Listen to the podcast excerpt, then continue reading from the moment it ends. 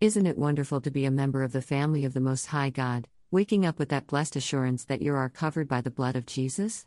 Amen. God bless you this morning as you rise and give God the glory. May your day be filled with joy and happiness, peace and prosperity in Jesus' name. Remember that you are a child of the Most High God and nothing by any means shall hurt you.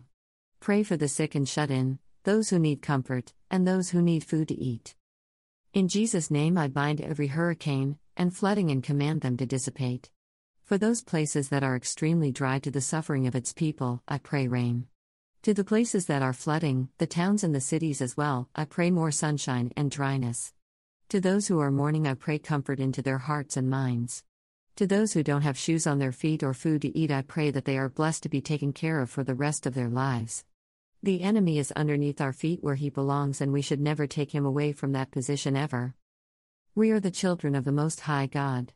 We are the righteousness of God.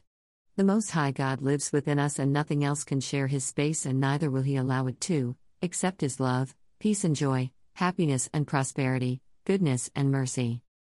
Be good, my friend, always search for the good. Bind the enemy always in Jesus' name.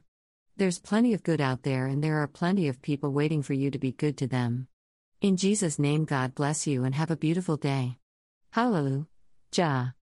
Reverend Esther R. Scott, daughter of the King. New Birth Ministries is a 501c3 charitable organization.